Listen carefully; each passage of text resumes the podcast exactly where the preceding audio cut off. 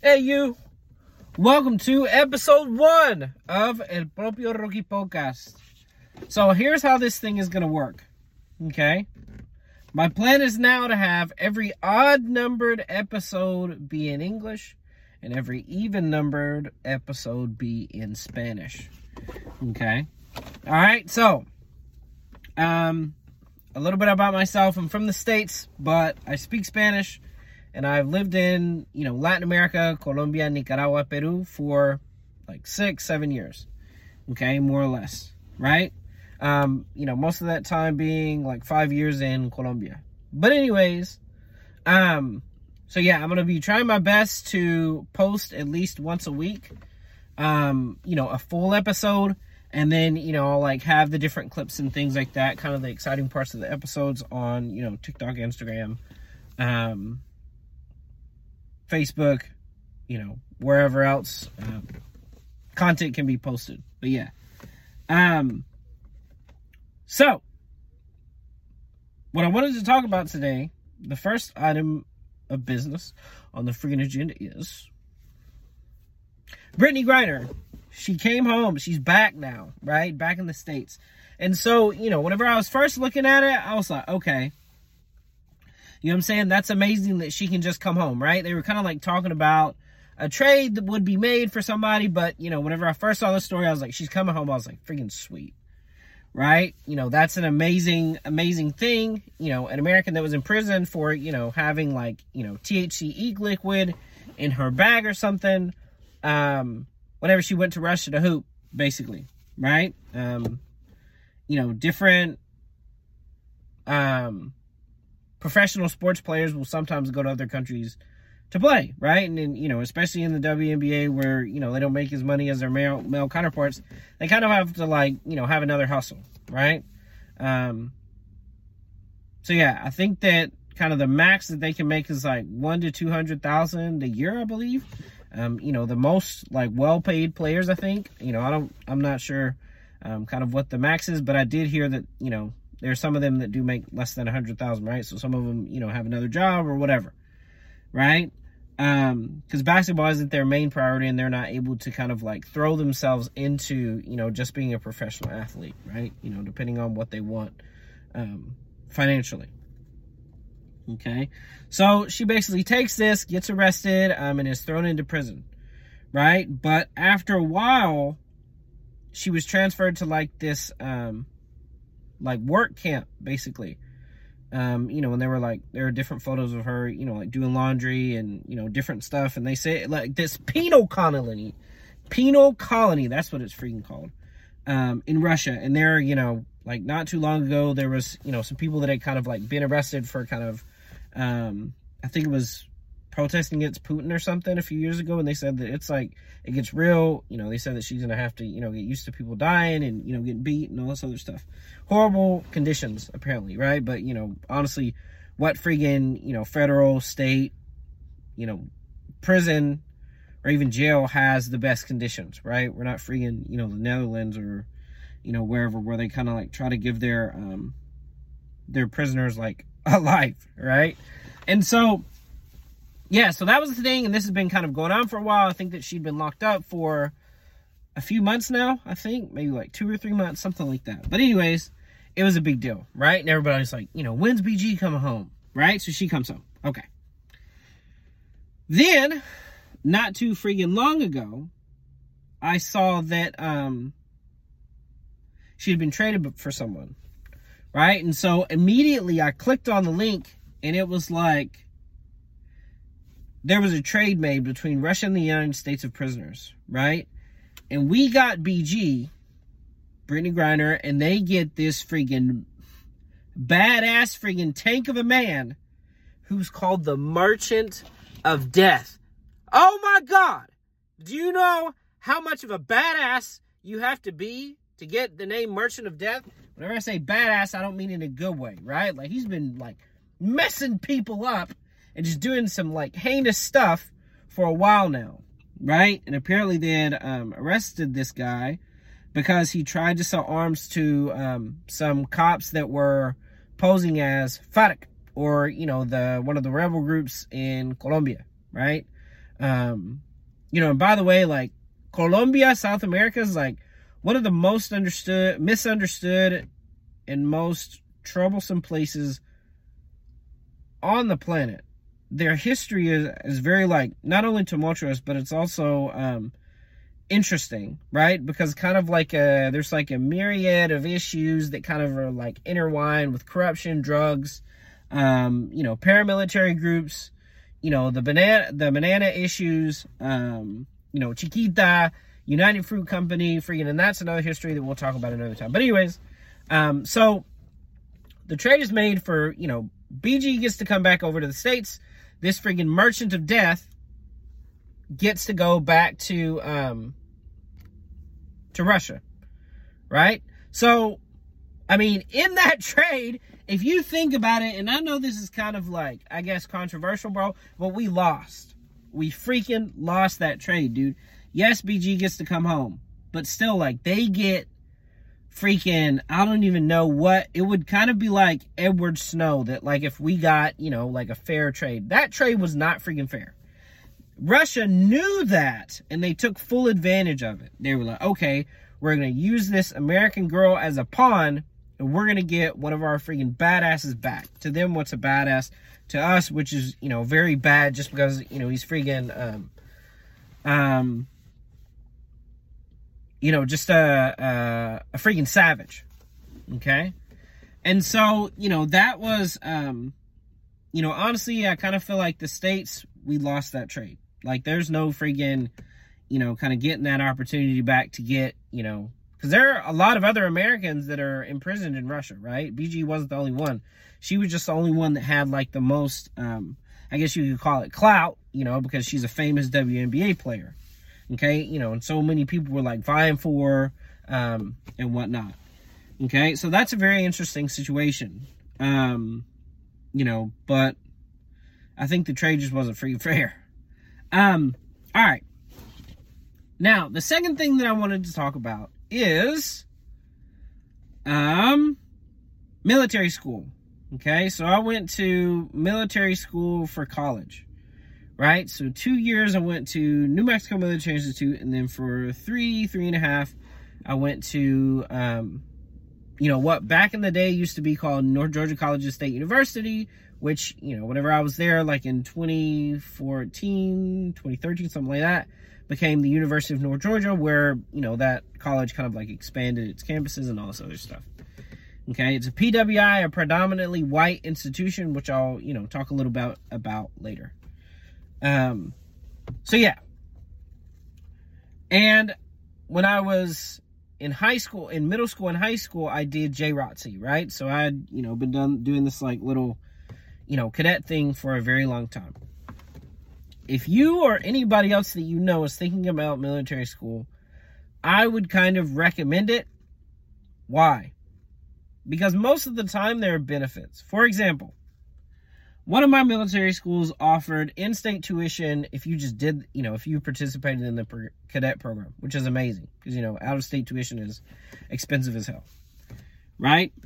And so, um, for me, military school it's not easy, right? Especially like the um, the matriculation process, the initiation, um, kind of I guess you could call it like hazing period that they have, and all military schools has have this, right? You know, not necessarily where you're like being hazed or you know, um, I guess what you depend, you know, what you kind of consider hazing.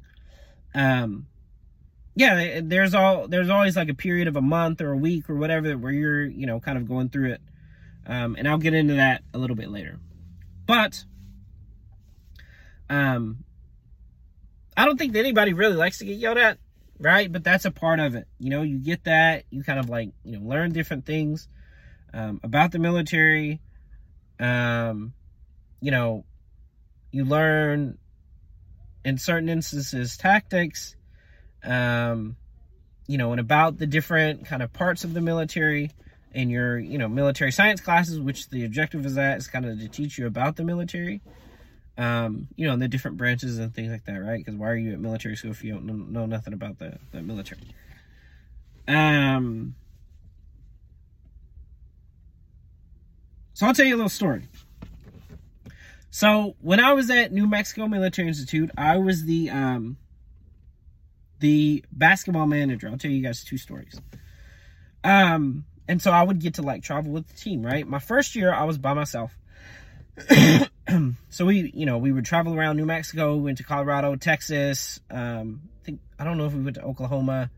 Um, but yeah, we went to Colorado and like different, you know, different places around, um, kind of like that, like Southwest area of the United States. Okay, but not super far like Cali or anything like that, just in that kind of general area. Arizona, stuff like that. Odessa, Dallas, uh, Albuquerque, places like that. But anyways, um, actually, I'm going to tell you guys three stories. So one time, I remember that you know they tell you that stuff is bigger in Texas, right? You know, everything is bigger in Texas. So I was like, okay, like that's friggin' that's got to be an exaggeration, right? And so I get there, and we pull up to this um this high school, and this high school had like four gyms. Me coming from freaking, you know, middle of nowhere, Tennessee, like seeing a school that has four gyms, I was blown away. There's a basketball gym, a volleyball gym. I was like, who are these people? How big is this freaking school, bro? To have four different gyms of the same, like, yo, that's just freaking. Oh my goodness, I was blown away, right? So that's whenever I learned that everything is bigger, most definitely in Texas. You know, whether it's food or you know schools or whatever. Like they just they're just different, bro. And the the you know obviously Texas has its own kind of culture that they're you know well known for, like the Lone Star State, all that interesting stuff. Okay, now on this same trip, friggin' some guys got this bright idea to invite some girls over. Remind you that this is a military school. So we were um friggin' it was nighttime obviously and so the girls that came over and you know i don't know why i just happened to kind of like walk in the room right so um obviously we got caught freaking coach walked in and he was like y'all girls gotta go and i'm gonna deal with y'all later so they leave he goes to his room he gets a little clipboard whatever and he comes back out he was like all right i'm about to run the dog shit out of y'all so you're like bet so it, so the first thing he does is he takes us to the parking lot, right? And he starts us having doing sprints. And it's like, you know, 10, 11 at night. Assistant coach kind of comes out he kind of saves us like, hey, you know, we should freaking go in and, you know, this isn't the place. So he's like, all right, bet. I'm not going to freaking forget this. Right? So, um, we go back inside, we sleep, right? You know, we go to sleep, whatever. And then the next day we get on the bus. The assistant coach has the genius idea after the game that we, you know, because these are like you'll travel for different tournaments. Um, you know, whether it's a weekend tournament or it's you know a two or three day tournament, whatever. Okay, you know, around these different places, which is you know it's a it's very interesting. So we're um we get on the bus and he's like nobody's gonna freaking fall asleep. So you know we like start these antics where you know people like dozing off. He's like, hey you wake the freak up and he's like yelling at us, whatever. It turned it, you know, it was freaking hilarious. Eventually, it let us go to sleep, but it was kind of funny. Right? So later that day, because, you know, this was like Thanksgiving break. And mind you, that friggin' college athletes don't get breaks. There are no breaks. They do not get, you know, a full Christmas break or a full Thanksgiving break. They're freaking hooping for, you know, basketball players. Like, there's no freaking, you know, breaks and stuff. And they always have to come back early you know, because either there's a game or a tournament or whatever. Okay, and that's just the life of a college athlete that I didn't know about. But anyways, so yeah, we get back, and coach is like, "All right, bet. I'm gonna turn y'all over to the strength and conditioning coach that um, and he's gonna take good care of y'all." And what that means is he's gonna work the crap, the dog crap out of you, right? So we start the workout. First it's with coach. You know we're doing sprints and like push-ups and sit-ups and whatnot. Um and you know honestly like it was it was still super freaking funny. Like it was hilarious um that we were kind of in trouble for that you know stupid thing. And i had to do it too because i was there right? So yeah you know honestly it was basically everybody. We kind of like all got in trouble because you know who's not going to want to freaking go to a room with with the girls in it? Like you're just gonna stay in your room? Like nah. So we're all running, whatever. Um, and then he's like, all right, now it's time to work out, right? And my, like, I was athletic in high school, but I've never been an athlete, which I didn't understand what the difference was. Right? And so there was a time when I really thought that I was going to be able to play college basketball. I had like walked into this coach's office and I was like, "Hey, I want to play." And this is a um this is a D1 JUCO, right? Because um, there's, you know, just like regular college, um, you know, four-year schools, there's D1, D2, D3. And then you have JUCO, which is D1, D2, and D3. Okay? Um, and JUCOs are kind of like smaller schools where athletes, you know, if you don't get the immediate chance to go to a um, to a big school like you know a Tennessee or a UK, you know University of Kentucky, University of Texas A&M, wherever, right? You might go to a JUCO, get your skills a little bit better, kind of like show that you're ready, and then you know you'll be able to transfer, get a scholarship, etc. Right? You can do that, or you can go to prep school, which a lot of people do. And a prep school is basically a school that you go to just for that sport that you're going to play, right? Some people go for soccer, football, you know, basketball, whatever. Okay, for example, IMG is a freaking prep school, right? One of the best in the country, if not the best. Okay, so it's organized, right? And I didn't freaking, you know, really realize that. But anyways, so we um we're working out and whatnot, and they take us down and they're like, okay, we're gonna start throwing some weights around. And I kind of like, you know, stepped up, like, whoa, like, hey, rock, like, don't freaking don't freaking, you know, hop on these weights like you're going to be able to do them because we start at 135 and we just started building. I was like, oh, I got it. You know, whatever. Okay. So, coach gets the, the freaking strength and conditioning coach gets this bright idea. He was like, okay, well, here's what we'll do is that I'm going to make you guys run around what in the, you know, in the, there's two different like living areas at NMMI or New Mexico Military Institute. Right? So, one of those is you have the box and the slab. And the difference between those is that the box is a literal box, right? Where you, um, there's three different levels, which are stoops, right? Or floors. Okay. And so there's, you know, first stoop, first floor, second stoop is the second floor, and then third stoop is the third floor. Okay. But it's like literally a box.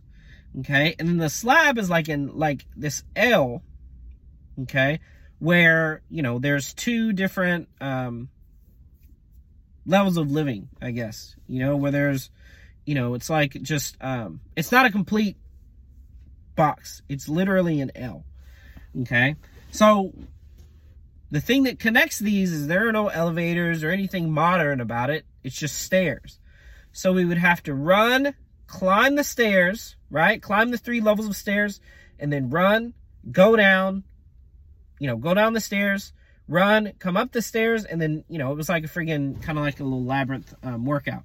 But it wasn't just running. We were running with 45 pounds. Like those 45 pound plates.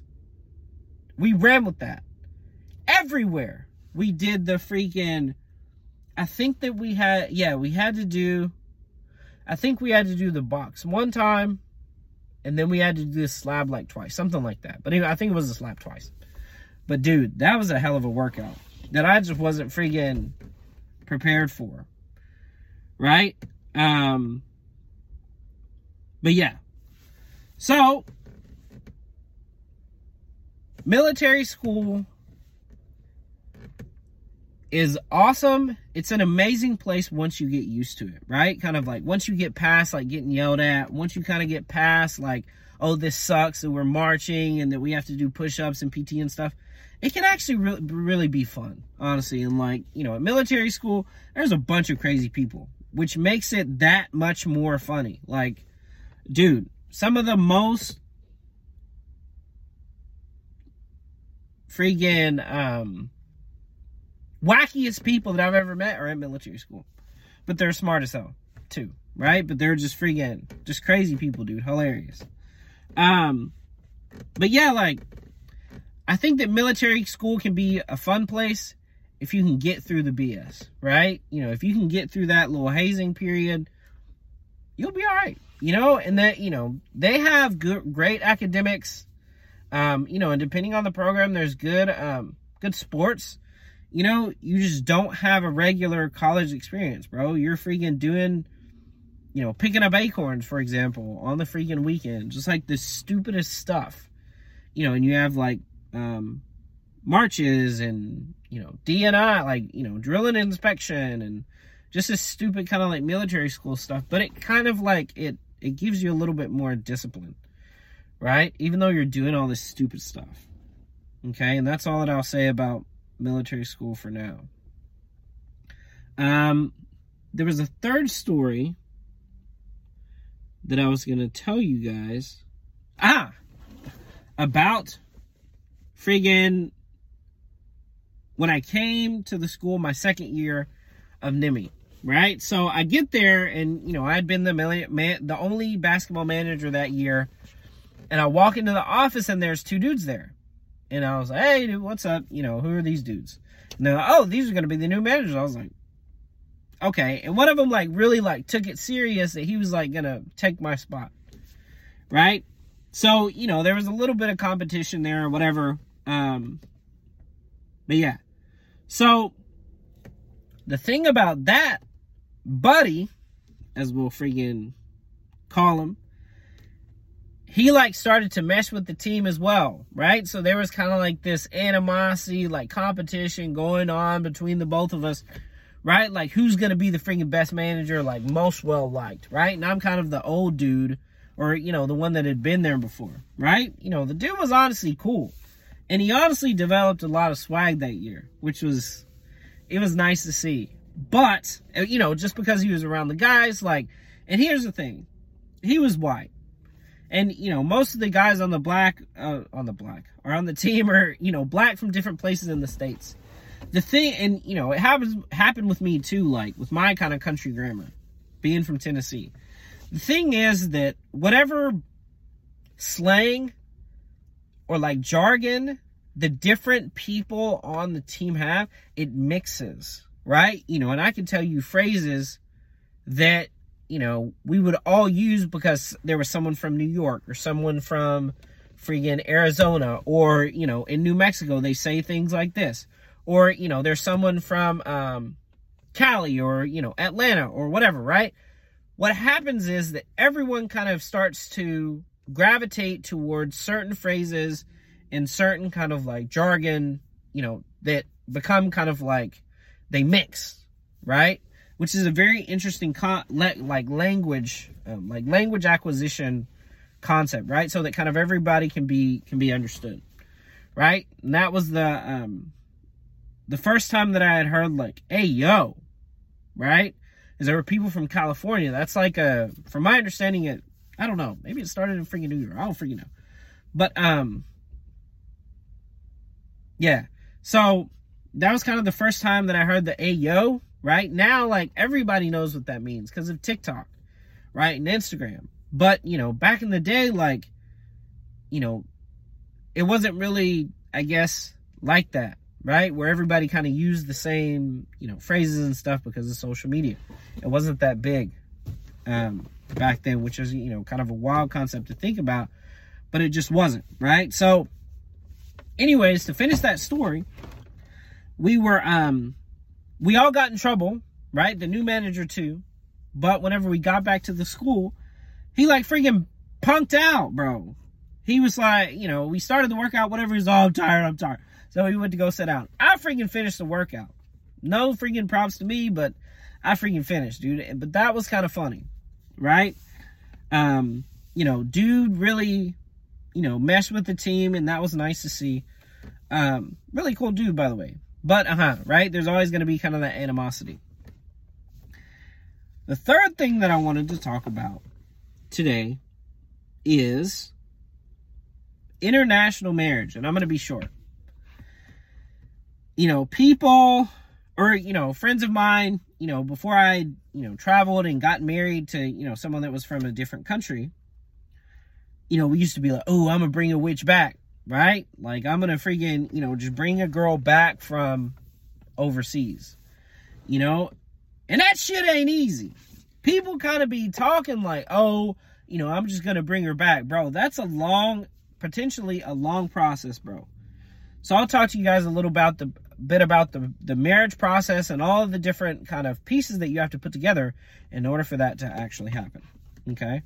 So, um, my wife is Colombian, right? Um, and now I have a child, but I'll talk about that, you know, that a little bit later.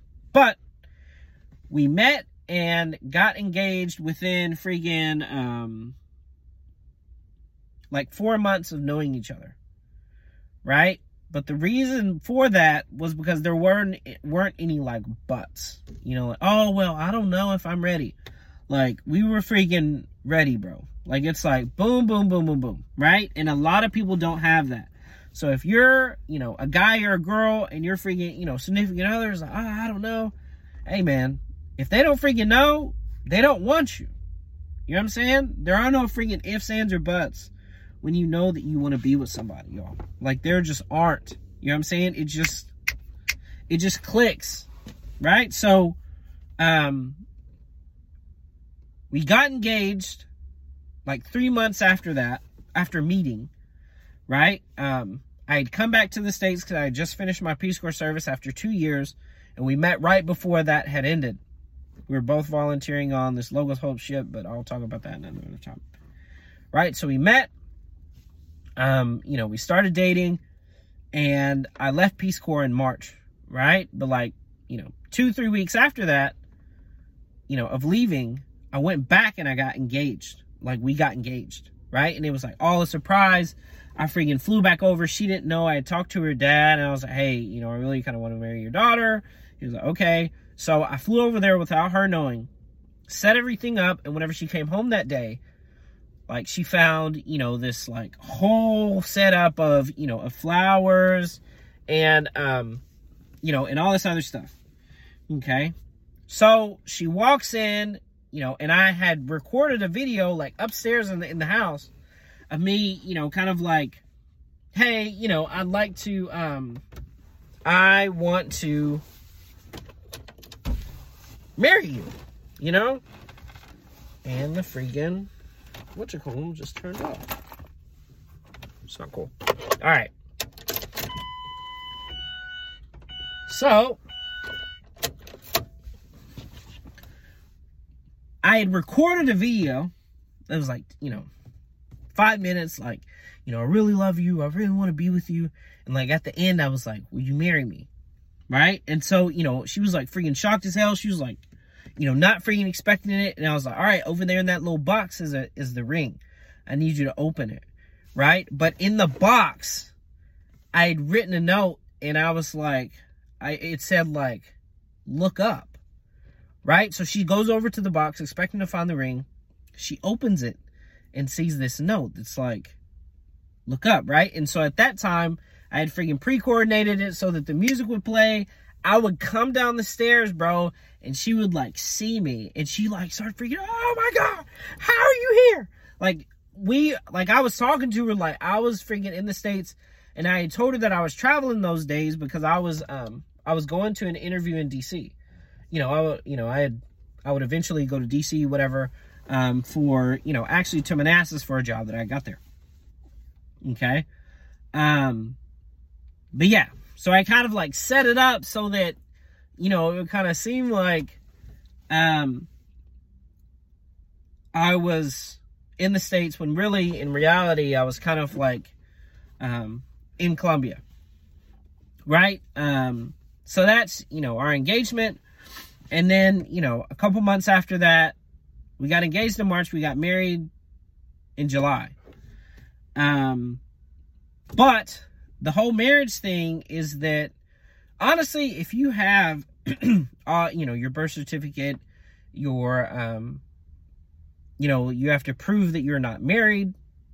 And if, you know, if you've been divorced, you kind of have to like prove those kinds of things. And you kind of like have to submit your paperwork or get your paperwork together and then submit it um, to, for us, because we got married in Colombia, right? So, we, you know, I had to send my information to her I had to get my birth certificate, um, like apostilled, which is basically kind of like that you can use that document internationally for marriage or whatever that you need it for or for work or whatever. Um, and then you also have to you have to get it like stamped and apostilled, right? Like a, a state stamp from the state that um, you know your birth certificate comes from. Okay, so after you do all that, you know we you know flew over, we got married, right? So that was that. A couple years after being married, because the thing is that there's a few um, different levels that you can pick, I guess, right? A couple different visas that you can get, right? There's a fiance visa, which is the K1, right? Where, you know, basically they give you, you know, the one that you guys are kind of like seeing on TV where you can come over, get married within 90 days. Okay? Like to the States while you're kind of waiting to get married. But you have to do that or you're freaking, you know, or that will like run out. Um, but the thing with that one is that if is that you have to adjust status in the state. So that one's kind of like a little bit more expensive, right? The one that we picked was the um, I-130, I believe, or the I-120 anyways, um, that after two years of marriage, or no, that's the one that you do when you're when you're married already. Whenever you kind of like apply for your um to get not citizenship, but just to be able to, you know, get a residency card, a green card here in the States. Okay, so that one has, you know, a different, a couple different benefits. You know, for example, if you've been married for two years, then you only have to wait until three until you're able to apply for, um, you know, your spouse's citizenship. They automatically get a green card and they're able to start working, right? So, you know, beforehand, we kind of like um, preset what exactly the terms were going to be and you know what exactly we wanted to accomplish um with you know with our marriage. Okay? So we had kind of like pre-planned it out you know the how the the but you know not necessarily the when we were going to put in this paperwork. Right? So you know after two years of being married we put in the paperwork that um you know my wife wanted to come to the states. Okay? So when you put in the paperwork, they tell you it's like six to nine months for you to be like accepted. So it took six months for her to be for our visa application to be accepted. You have to pay for that. Um, you know, it's like five hundred forty-five dollars, whatever. You know, the whole thing ended up kind of like being near a thousand. Um, you have to put in that paperwork, um, and then you just wait, right, for that you know approval letter. So she got approved. And then after that, you have to apply with the country's embassy. So then we had to like submit extra paperwork, you know, my tax information, um, you know, obviously passports, you know, all these kinds of like, you know, different information that the embassy needs to know um, for your visa appointment, like interview, for them to be able to say, okay, you'll be able to go to the States. Okay. And that's another whole um, thing, right? Um, so eventually we were able to do that. You know, she went, she got approved, whatever, and then she came over like last year. Okay. But for us, the whole process took about, you know, nine months to a year for that to happen, right? Which, you know, in hindsight isn't really that long. But, um, you know, kind of on the topic of international marriage, people are, oh, I'm just going to bring her back. Like, you know, sometimes it can be quick, but at the same time, it can be long. Now, I also chose, because we knew that we wanted to get married, like, you know, right off the bat, to, um, to while we were waiting for her to be approved, that I would, like, I moved physically to Colombia and started living there and started working there. Um, but there are some people that will spend that time. One will be in the States and the other person will be in Colombia. I couldn't freaking do that, bro. Like, I knew that, you know, whenever I came back, I started working. Uh, you know, like after month three, I was like, I need to find something else. Like, I can't freaking, you know, just be away from, you know, this person that I've decided to get married to. Um, you know, just be apart for like forever. So, you know, from June to December, I worked um, in Manassas. And, um, yeah, I was like, I can't freaking do it, dude. So I, you know, I packed up all my stuff, you know, put my car in storage and moved over, you know, and all my luggage, whatever. and I moved to Colombia, right? Um, you know, and obviously, freaking family wasn't necessarily. Um, they didn't agree, but I didn't give a freak. I was like, I want to be with my wife, so I did. Um, and you know, to be honest with you, like I feel like family most 98% of the time they're not gonna freaking agree with you. You just gotta go on your gut feeling, whether that's moving to another state or it's taking a job or you know, taking an opportunity, bro, like nobody can freaking do that for you. And a lot of them are going to tell you, no, you're moving too fast, whatever. Right? F that. Do what you want to do. Right? What you feel comfortable with. Um, so yeah. That's the end of episode one of El Propio Rocky podcast, where we talk about anything and everything, um, you know, gossip related or, um, anything that has to do with trending top, trending current topics in the United States and Colombia, right? So the next time, episode two, will be in Espanol. Okay. Um, and I have, you know, a few different things. I'm going to be trying to get you guys this content out every week. Um, and you know, like I said before, I'll kind of try to get the um, the different clips and things together as well. Okay. Um, so yeah, that's what um, the podcast will kind of be about. I'm going to try my best to get it out like, you know, every week or so. But mind you, that I'm by my freaking self. I don't have anybody, you know, to talk to or conversate with or whatever. Maybe that'll change in the future. But I'm super excited to get this content out to you guys so you guys can get to know me a little bit better and, you know, my opinion about certain things, um, you know, current events, current trending topics, and stuff like that. Okay. If you have any questions or you want to know anything about me, please freaking comment, freaking spam the comments, freaking, um, you know, if you went to military school, let me know, or if any of this has resonated with you, or you want to know a little bit more about the visa process, I can help you, right? Or, you know, at least I can kind of put you in the right direction to, to, you know, a website that can.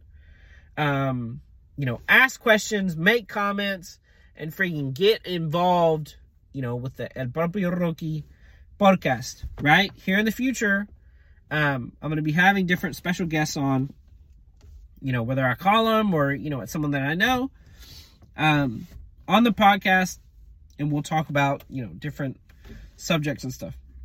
But, hey, estén pendiente. You guys need to be aware that and get involved with the freaking podcast, man. Ask something, say something, like, share, comment right? I'm super excited to get this podcast off the ground and to you guys. Right now, obviously, I don't have a mic or, you know, uh, a friggin' um, scenery or anything like that for y'all. I'm just friggin' re- recording in the in a parking lot, to be honest. But hey, man, sometimes you just got to get the get the podcast off the ground, and that's what I'm friggin' doing. So, hey, welcome to El Propio Rocky Podcast, and be looking forward to more content. See y'all later.